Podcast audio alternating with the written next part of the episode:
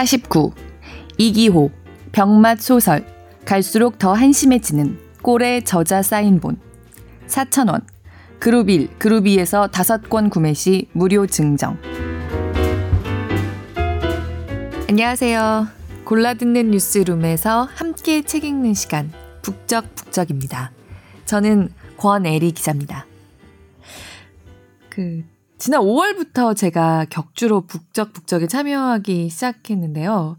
어쩌다 보니까 우리나라 작가들의 작품은 주로 멋진 데뷔작이나 신인들 작품 위주로 읽었더라고요. 오늘은 뭐 믿고 읽는 독자들이 워낙 많아서 따로 소개가 필요 없을 것 같은 분입니다. 책장을 넘기다 보면 기본적으로 다섯 번쯤 실실 웃고요. 두 번은 푸아 웃고 또 두 번쯤은 아 하면서 쓰게 웃게 되고 그러다가 문득 가슴이 뻐근해져 오는 작가. 이기호의 신작입니다. 누구에게나 친절한 교회 오빠 강민호. 저는 일단 이 제목을 듣고 정말 웃었거든요. 너무 알 것 같은 느낌이잖아요. 너무 잘 지었다고 생각했어요. 누구에게나 친절한 교회 오빠. 막상 떠오르는 사람이 없는데도 왠지 있는 것 같은 그런 느낌입니다. 중편 정도 길이의 작품 7편이 한데 묶인 작품집인데요. 그 중에 한 편의 제목입니다. 그런데 정작 읽고 나면 막 지금처럼 막, 와 하면서 되게 웃기다 이러면서 웃게 되진 않고요. 좀 아싸한 게 복잡한 기분이 됩니다. 뭐가 지나갔는데 문득 어 하고 내려다 보니까 그게 뭐에 베인 거여서 피가 스물스물 조금씩 배어나올 때 있잖아요. 그런 느낌이에요. 여기 실린 7편의 작품 모두가 그렇게 다양한 스타일의 권법과 무게와 악력으로 사람의 마음을 들었다 놨다 하는데요. 저는 이번 작품집에 들어있는 중단편들 곳곳에서 그냥 이기호라는 작가 본인의 이름으로 등장하는 1인칭 화자 소설가에게 감정이입이 좀 많이 됐습니다. 첫 번째 단편, 최미진은 어디로 앞부분을 좀 읽어보겠습니다.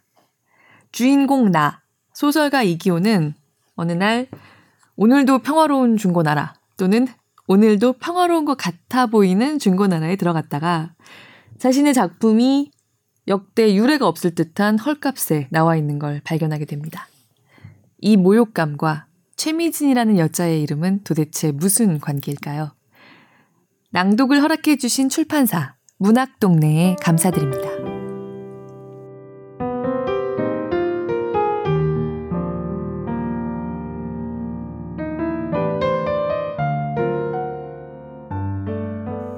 지난달 중순 무렵 외장 하드를 사려고 우연히 중고나라 사이트에 들어갔다가 누군가 내 책을 그러니까 2년 전에 나온 내 장편 소설을 염가 판매하고 있는 사실을 발견했다. 아이디가 제임스 셔터 내려인 열심 회원이 올린 글이었는데 그는 내 책 말고도 50권이 넘는 소설책과 20권 가량 되는 철진한 개간지를 팔고 있었다. 소설책은 그룹 1, 그룹 2, 그룹 3 하는 식으로 구분을 지어 7,000원, 5,000원, 4,000원 각기 다른 가격을 매겨 놓았고 개간지는 2,000원 단일 가격이었다. 내 책은 그룹 3에 속해 있었다. 나는 외장하드를 찾아볼 생각 같은 것은 잊은 채 제임스 셔터네리어의 판매 목록을 하나하나 꼼꼼히 살펴보기 시작했다. 그는 그룹별 사진을 찍어 보관 상태를 확인시켜 주었는데 사진 아래에는 각 책에 대한 짤막한 코멘트도 적어 놓았다. 이를테면 그룹 1에 있는 박상륭의 열명길 같은 책에는 압도적인 전설의 시작이라는 글귀와 함께 그래서 7,000원이라는 설명이 붙어 있었다. 그룹 1에는 대체로 허먼 멜빌이나 존 치버, 테드 창 같은 외국 작가들이 많았고 국내 작가로는 박상룡과 이문구가 유일했다.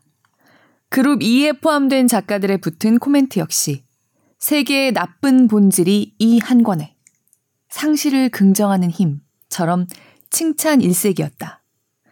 그리고 문제의 그룹 3, 4,000원에 팔고 있는 그룹 3.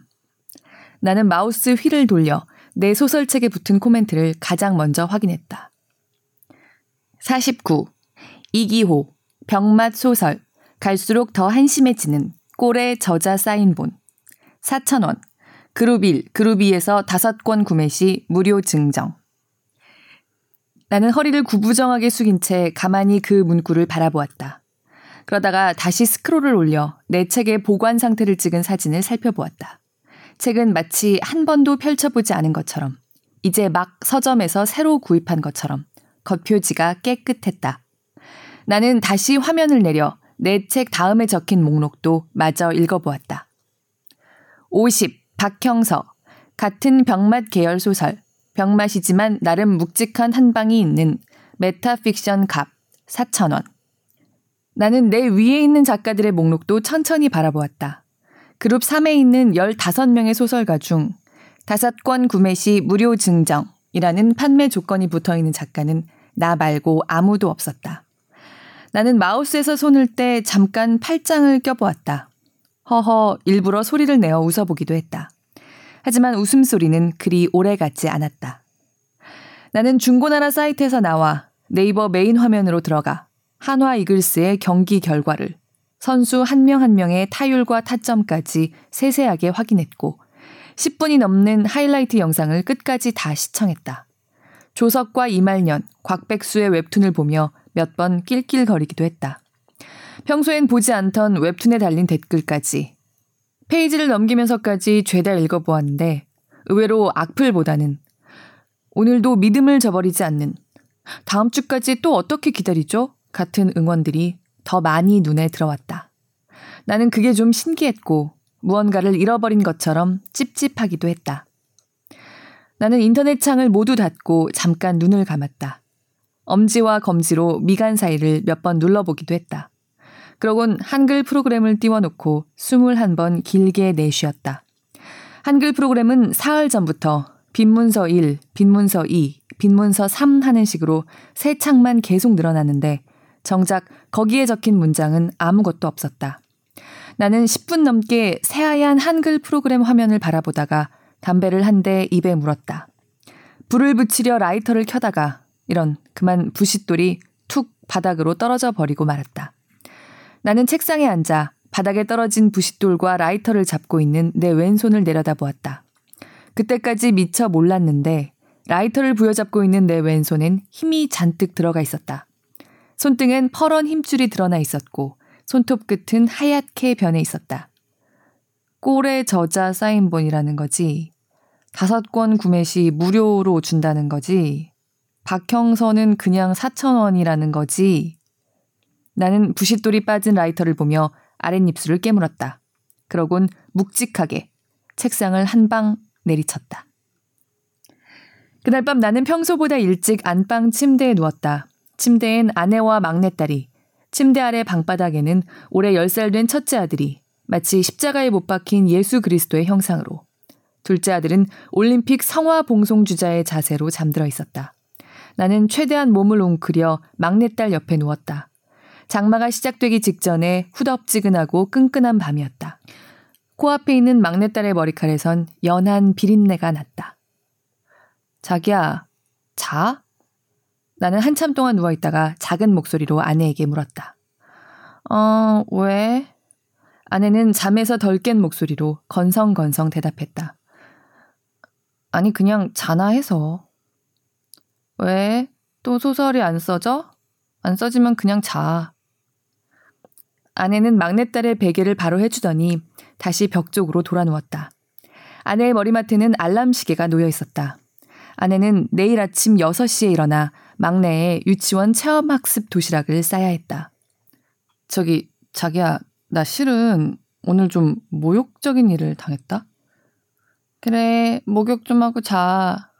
아니, 목욕 말고 모욕. 그제야 아내는 한 손으로 머리를 쓸어 넘기면서 상체를 일으켰다. 왜 그래? 오늘 은행 갔다 온 거야? 아내는 3년 거치 기간이 모두 끝난 아파트 담보 대출금 걱정을 했다. 지난달부터 시작된 원금 상환 때문에 아내는 몇 번인가 내게 은행을 다녀오라고 말했다. 대출금 갈아타기를 문의해보라는 뜻이었다. 아니, 아니, 그게 아니고. 나는 어두운 안방 천장을 바라보며 중고나라 사이트 이야기를 했다. 박형선은 4,000원이고 나는 원 플러스 원 같은 취급을 받았다고. 그게 머릿속에서 지워지지가 않네. 사람들도 많이 보는 사이트인데. 갈수록 더 한심해진다니.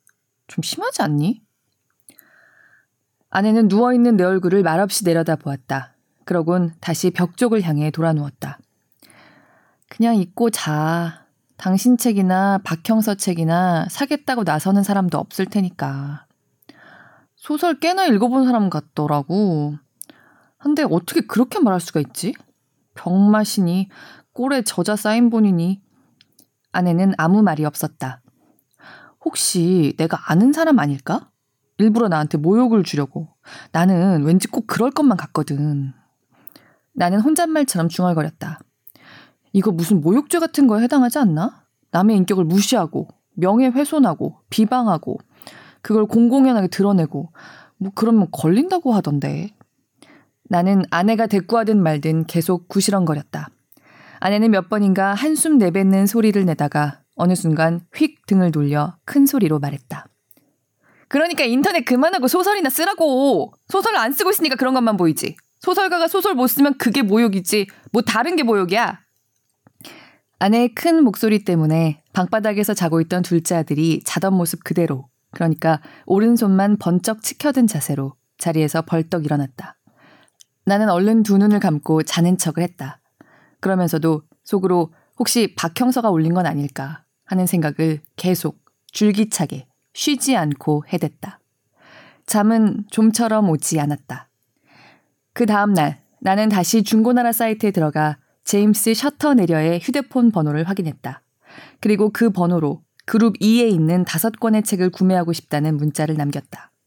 제임스 셔터 내려는 채 5분도 지나지 않아 답신을 보내왔는데 입금 확인 즉시 착불 택배로 보내준다고 말했다. 나는 그에게 다시 문자를 보냈다. 혹시 직거래도 가능한가요? 집에 택배 받을 사람이 없어서요. 제임스 셔터 내려는 15분쯤 답이 없다가 다시 문자를 보내왔다. 일산 정발산역 근처라면 가능합니다. 아, 그래요. 잘 됐네요. 저도 그쪽 근처인데 직거래 하시죠. 나는 그와 약속 시간을 잡았다. 이틀 후인 목요일 오후 2시, 정발산역 2번 출구 롯데백화점 정문 앞. 나는 다시 메시지를 보냈다. 한데 그룹 2에서 5권 구매하면 이기호 소설 책은 무료 증정이라고 했는데 아, 네. 그것도 갖고 나갈게요. 그건 어차피 서비스니까요. 어차피 서비스. 어차피 서비스. 나는 그가 보내온 문자를 오랫동안 노려보았다. 그러곤 다시 인터넷에 접속해 목요일 오전 11시 광주 송정역에서 출발하는 행신행 KTX표를 구입했다. 뭐 이제 광주에서 일산까지는 금방 가니까. 다 그쪽 근처니까. 나는 마음을 다잡았다. 그러자 어떤 열기 같은 것이 훅 내게 밀려 들어왔다. 어차피 서비스, 어차피 무료 증정, 어차피 박형서.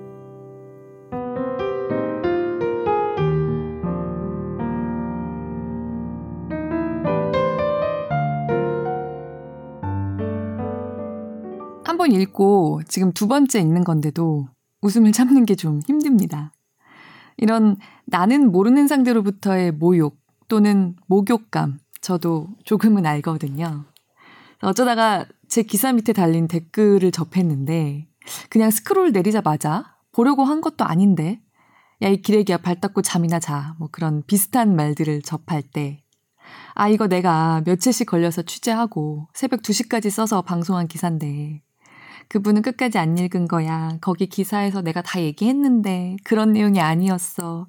또는 거기 그 댓글에 쓰신 말 팩트가 아니거든요. 등등등 막 댓글을 하고 싶은데 그렇다고 대댓글을 달자니 혹시나 들킬까봐 겁이 나서 로그인도 못 해보고 혼자서 또 끙끙거리고요.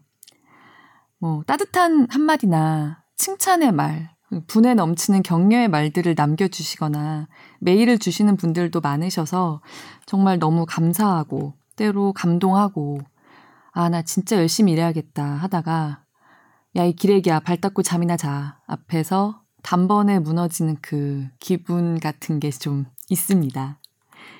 이기호 작가, 아니, 이 소설의 나, 이기호가 이런 걸 현피라고 하죠. 결국 제임스 셔터 내려를 만나러 광주에서 경기도 일산까지 KTX를 타고 가는 그 기분만은 좀 알겠습니다. 그런데 이 제임스 셔터 내려는 도대체 어떤 사람일까요? 이기호가 제임스 셔터 내려를 만나는 대목으로 건너뛰어 보겠습니다.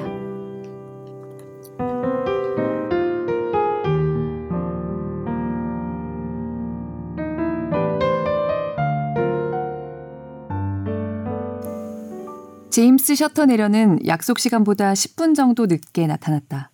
누군가 내 어깨를 톡톡 두들겨 뒤돌아보니 거기에 그가 서 있었다. 직거래하기로 한 분 맞으시죠? 나는 마치 좁은 골목길에서 커다란 개와 맞부닥들인 것처럼 당황했지만 이내 아무렇지도 않은 척 그에게 짧게 묵례를 했다. 그는 아무리 많이 잡아도 30대 초반으로 보였는데 갈색 야구 모자에 아무런 무늬도 없는 흰 면티, 축구 유니폼 같은 반바지에 삼선 슬리퍼를 신고 있었다. 키는 1m 70cm가 채 안 될 것 같았고 종아리와 팔뚝은 마치 초등학생처럼 얇고 가늘었다. 나는 야구 모자 아래에 있는 그의 얼굴을 보려고 노력했다. 쌍꺼풀 짙은 눈매와 조금 낮은 콧대, 경계선이 흐릿한 입술까지. 그는 분명 박형서도 아니었고 내가 아는 사람도 아니었다. 우선 물건부터 좀 볼까요? 내가 그렇게 말하자 그는 들고 있던 이마트 로고가 새겨진 누런 종이 봉투를 앞으로 내밀었다. 거기에 책들이 들어 있었다. 나는 백화점 앞 화단에 책들을 내려놓고 한 권 한 권 마치 부동산 등기부 등본을 검토하듯 차분하게 상태를 확인하는 척 했다. 책들은 과연 그가 중고나라 사이트에 올려놓은 사진들처럼 깨끗했고 또 상태가 좋았다. 페이지를 접어놓았던 흔적도 없었고 밑줄 하나 그어진 부분이 없었다. 소설책 많이 읽으시나 봐요? 나는 책 앞부분에 나와 있는 초판 발행일을 살펴보면서 물었다.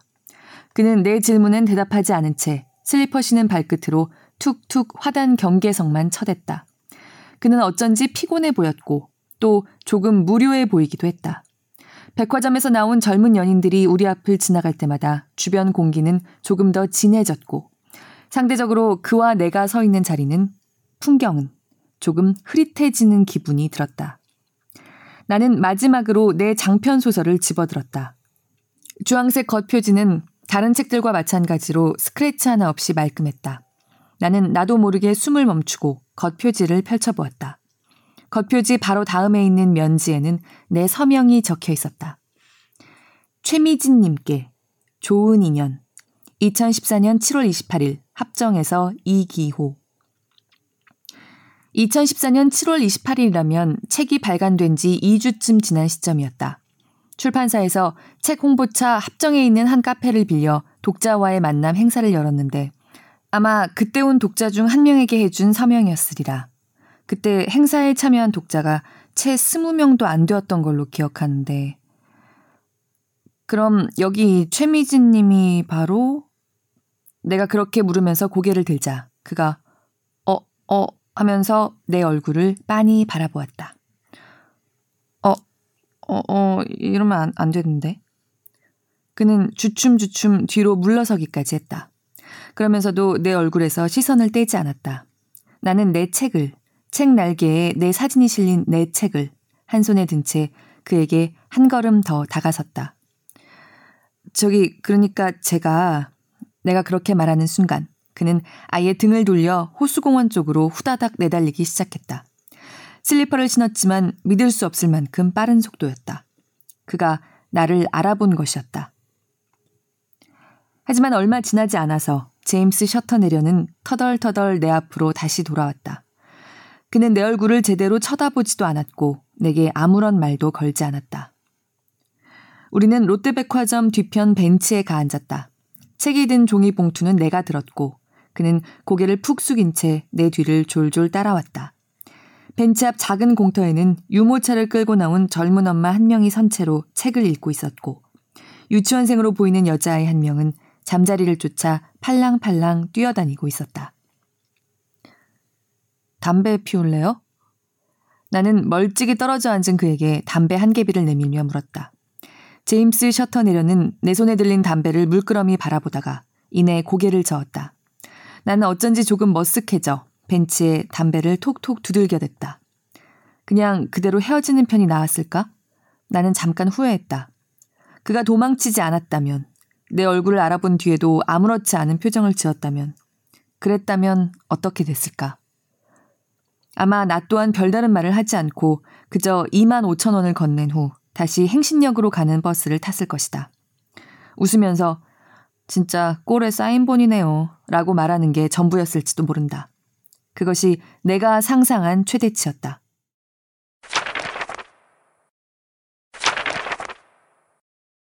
광주 송정역에 도착해 종이봉투를 들고 막 택시를 타려는 순간 다시 전화가 울렸다. 집에서 온 결연이 생각했는데 액정에 제임스 셔터내려의 번호가 찍혀 있었다. 나는 택시를 보내고 뒤돌아섰다.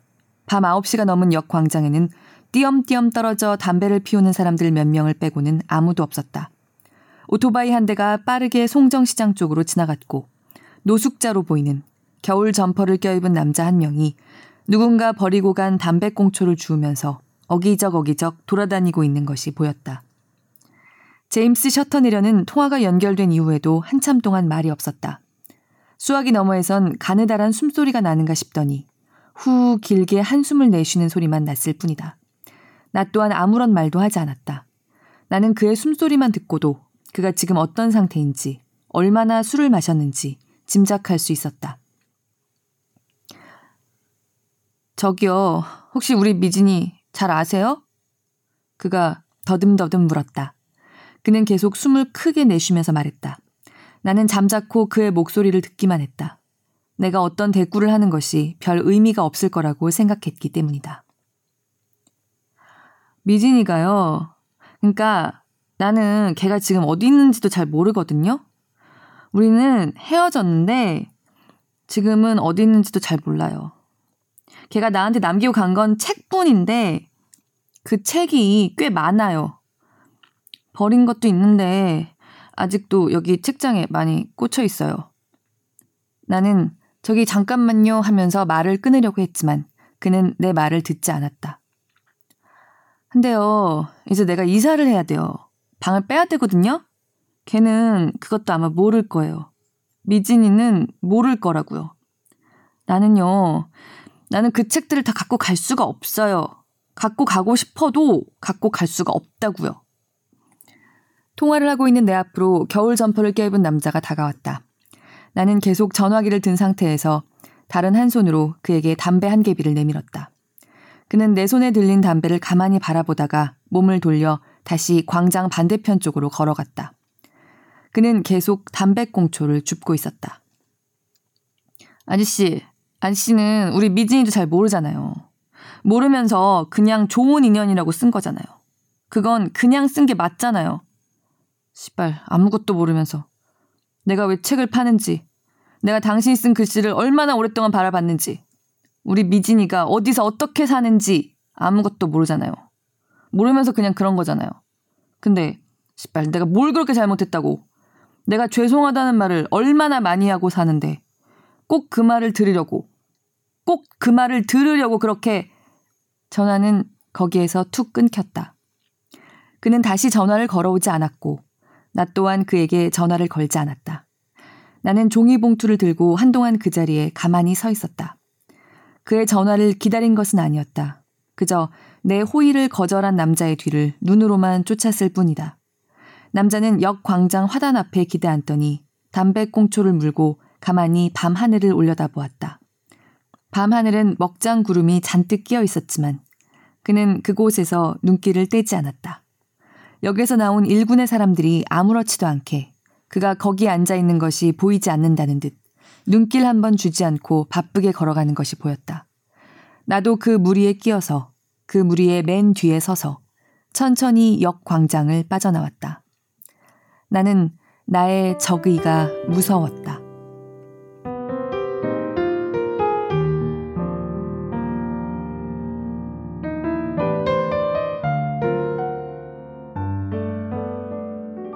사람을 우리가 흔히 말하는 사람다운 사람으로 만드는 감정을 딱 두 가지만 꼽으라면 아무래도 측은지심과 수치심이라고 저는 생각합니다. 그런데 이기호 작가는 그냥 그렇게 믿고 지나가고 싶은 나. 그래도 내가 측은지심이랑 수치심은 좀 있지. 그러니까 그냥 적당히 사람다운 사람이지, 내가. 라고 믿고 지나가고 싶은 나, 우리, 작가 자신을 그냥 내버려 두지 않는 작가입니다. 이 작품집의 7개 중단편은 모두 이렇게 사실 반전이라고 부르기도 애매한 반전들로 가득 차 있습니다.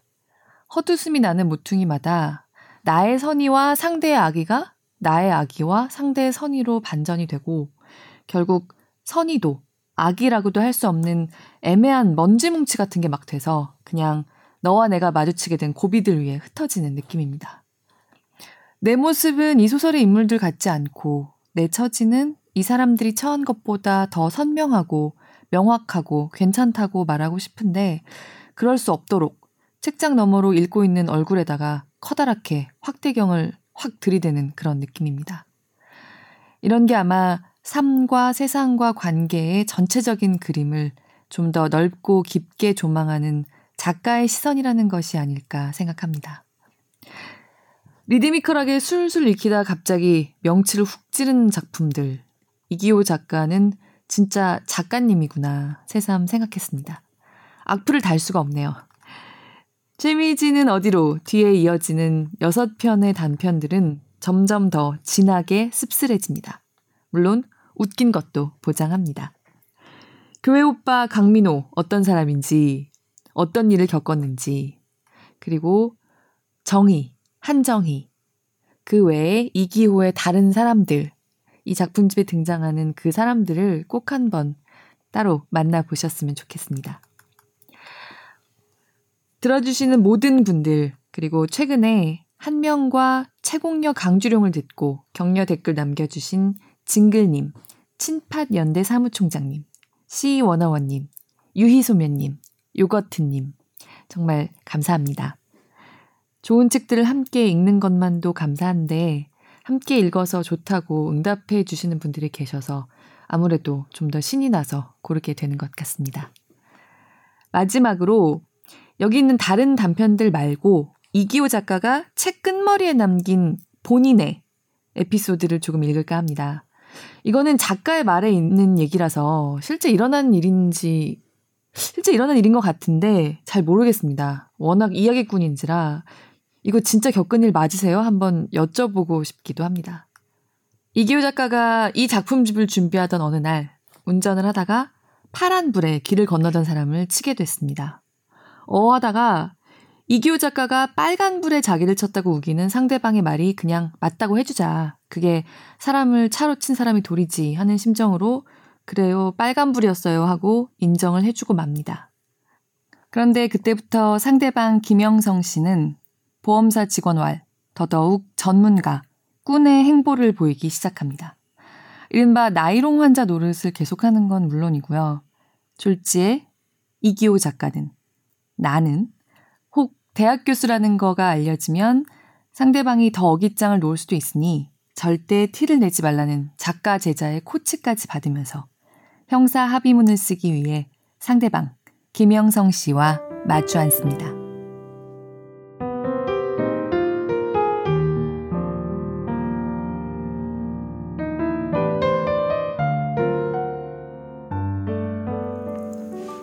핵심은요, 선생님이 학교 선생님인 것을 밝히면 안 된다는 거예요. 그게 포인트예요. 완전 백수 컨셉으로 가는 거.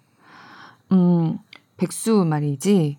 그렇죠. 병원에 찾아갈 때 최대한 불쌍한 표정. 아니, 아니, 최대한 불쌍한 옷. 아니, 그냥 인생 자체가 완전 불쌍한 사람인 것처럼 보여야만 해요. 망했는데, 거기에 한 번 더 망한 느낌. 망했는데 한 번 더 망한 느낌? 좀 어려운데. 두 번째인가 세 번째인가 병원으로 김영성 씨를 찾아가기 전 나는 대학원 제자 한 명과 통화를 했다네. 제자는 직장을 다니면서 동화를 쓰는 친구였는데 친척 중 한 명이 손해사정 사무소 소장이라고 했다네. 그러니까 합의문을 쓰기 전 전문적인 조언을 구한 것인데 평소 아이들의 때묻지 않은 순수함과 인간에게 버려진 각종 개와 고양이와 장수풍뎅이의 이야기를 문장으로 담아내던 제자는 내게 계속 망하고 또 망한 티를 내야 한다고 강조했다네. 어려워도 하셔야죠. 선생님이 학교 선생님이라는 게 밝혀지는 순간 합의금 액수가 금방 천 단위로 오른다고요. 직장이 괜찮은 사람이면 그게 더 약점이 되는 거라고요.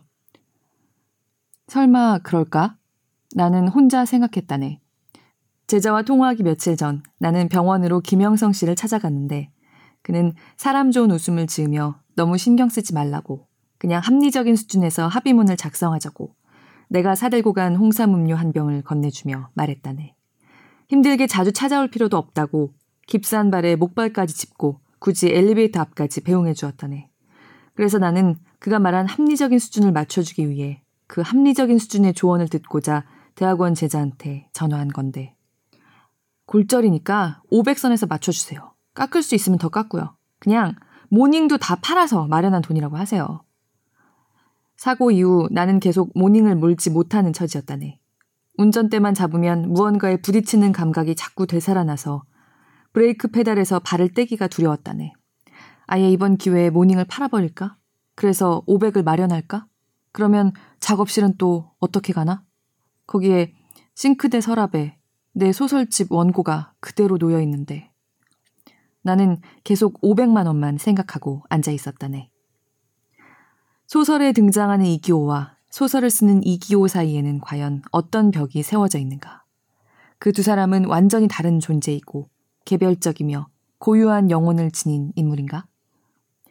자네에게만 말하는 거지만 처음 이 책, 누구에게나 친절한 교회 오빠 강민호의 교정지를 받아본 직후 나는 그 벽을 보았다네. 아니, 계속 그 벽만 보였다네. 쓸 땐 미처 몰랐지만 다시 보니 남은 것은 오직 그 벽뿐이라는 생각이 들었다네. 소설 속 화자와 실제 작가는 분리해서 바라봐야 한다고. 그걸 구분해서 보지 못하는 사람들은 아마추어라고. 우리는 배웠다네. 하지만 실제로는 그러지 않는다는 것을 자네도 나도 잘 알고 있지 않은가. 아마추어든 숙련된 독자든 은근슬쩍 그 벽 너머를 보려고 애쓰는 사람들이지. 작가 또한 일부러 그 벽에 숭숭 구멍을 뚫어 살짝살짝 보여주기도 하고 그러면서도 못 본 척 서로 속고 속이고 눈 감아주고 작품 볼 줄 안다 상찬을 늘어놓는 거라네. 그것이 소설을 읽는 우리의 윤리적인 태도라네.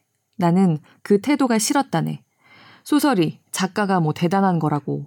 나는 작품이라는 말도 싫어했다네. 그 미음자 받침으로 끝맺는 단어 속에 어쩐지 무언가를 구분 짓고자 하는 이상한 태도가 엿보였기 때문이라네. 그래서 나는 아예 그 태도를 무너뜨리려는 마음으로 글을 썼다네.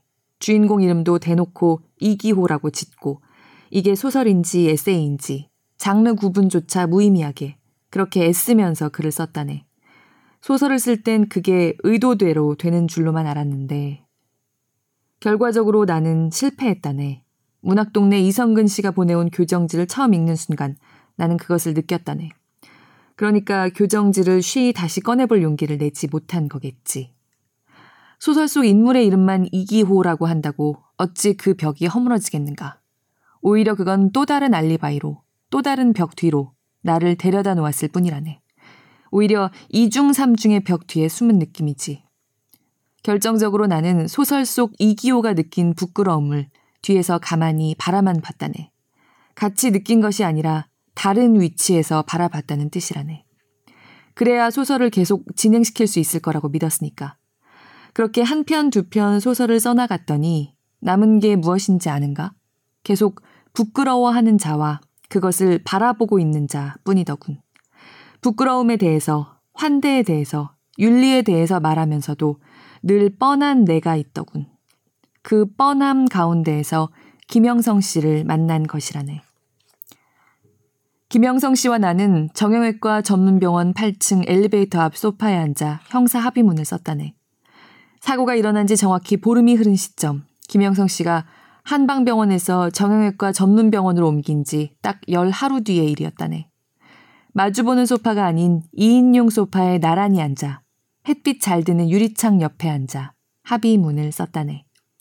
합의문엔 김영성 씨와 나의 주민번호, 주소가 차례차례 적혀 있었고 형사처벌을 원치 않는다는 문장도 포함되어 있었다네. 합의문엔 오직 하나, 합의금 액수만 빈칸으로 남겨져 있었지. 분홍색 계열의 환자복을 입은 김영성 씨는 그새 덥수룩하게 수염이 자라 있었는데 그래서인지 처음 봤을 때보다도 훨씬 더 나이 들어 보였다네. 그는 합의문에 적혀 있는 내 이름을 가만히 내려다 보다가 불쑥 이렇게 물어왔다네. 대학교 선생님이세요? 네? 나는 못 들은 척 되물었다네. 그 대학교 선생님이시냐고요. 그때 사고 났을 때 그 학교에서 나오셨잖아요. 그게 나는 머뭇거렸다네. 짧은 순간이었지만 나에겐 많은 목소리가 들려왔다네. 아니에요. 아니에요? 그럼 왜 그 시간에 학교에서 그게 자격증 공부를 하고 있거든요. 그 학교 평생교육원에서 경비지도사 자격증이라고 김영성 씨는 말없이 고개만 끄덕거렸다네. 집이 남평읍 동살이에요? 네. 나는 합의문에 작업실 주소를 적어 놓았다네. 작업실 보증금 확정일자 때문에 주소를 그쪽으로 옮겨 놓았기 때문이라네. 나 여기 이 아파트 잘 아는데. 김영성 씨는 내 얼굴을 한번 바라보았다네. 나는 계속 고개를 숙이고 있었다네. 가족은요? 가족은 없어요? 가족은 있는데 지금은 따로 살고 있어요. 내 말에 김영성 씨는 길게 한숨을 한 번 내쉬었다네. 우리 두 사람은 그렇게 잠깐 침묵을 지키고 앉아 있었다네. 김영성 씨가 손에 들고 있던 합의문을 내려놓으며 말했다네. 나보다 젊은 사람이니까 그냥 편하게 말할게요. 내가 지금 대리운전 기사를 하고 있잖아요. 인생이 꼬이고 꼬인 뒤에 이 일을 시작한 건데, 뭐, 나쁘지 않아요. 뛰어다닌 만큼 정직하게 버는 일이니까. 사는 것도 그럭저럭 살아요. 남들도 다 그렇게 사는 것 같고. 내가 지금 왜 이런 말을 하냐면, 젊은 사람이 이런 일 생겼다고 실망할까봐, 망했다고 생각할까봐 그러는 거예요. 그렇게 생각하지 마요. 그렇게 생각하지만 않으면 또 그럭저럭 살게 되는 것 같아요. 김영성 씨는 그렇게 말하면서 내 등을 툭툭 두들겨 주었는데, 그때까지도 계속 고개를 숙이고 앉아있던 나는 그 순간, 별안간, 뚝뚝 눈물을 흘리기 시작했다네. 그 눈물은 내가 미처 예상하지 못한 눈물이었다네. 예상하지 못했던 눈물이 나오는 이유를 도무지 알 수가 없었다네. 에구, 참 내가 안쓰러워서 김영성 씨는 계속 토닥토닥 내 등을 두들겨 주었다네. 그날 김영성 씨가 합의문에 적은 합의금 액수는 470만 원이었다네. 자네 윤리를 책으로, 소설로 배울 수 있다고 생각하나? 책으로, 소설로 함께 부끄러움을 느낄 수 있다고 생각하나? 내가 보기엔 그건 거의 불가능한 일이라네. 불가능하다는 것을 깨닫는 것, 그것이 우리가 소설이나 책을 통해 배울 수 있는 유일한 진실이라네. 이 말을 하려고 여기까지 왔다네. 진실이 눈앞에 도착했을 때 자네는 얼마나 뻔하지 않게 행동할 수 있는가. 나는 아직 멀었다네. 2018년 봄, 이기호.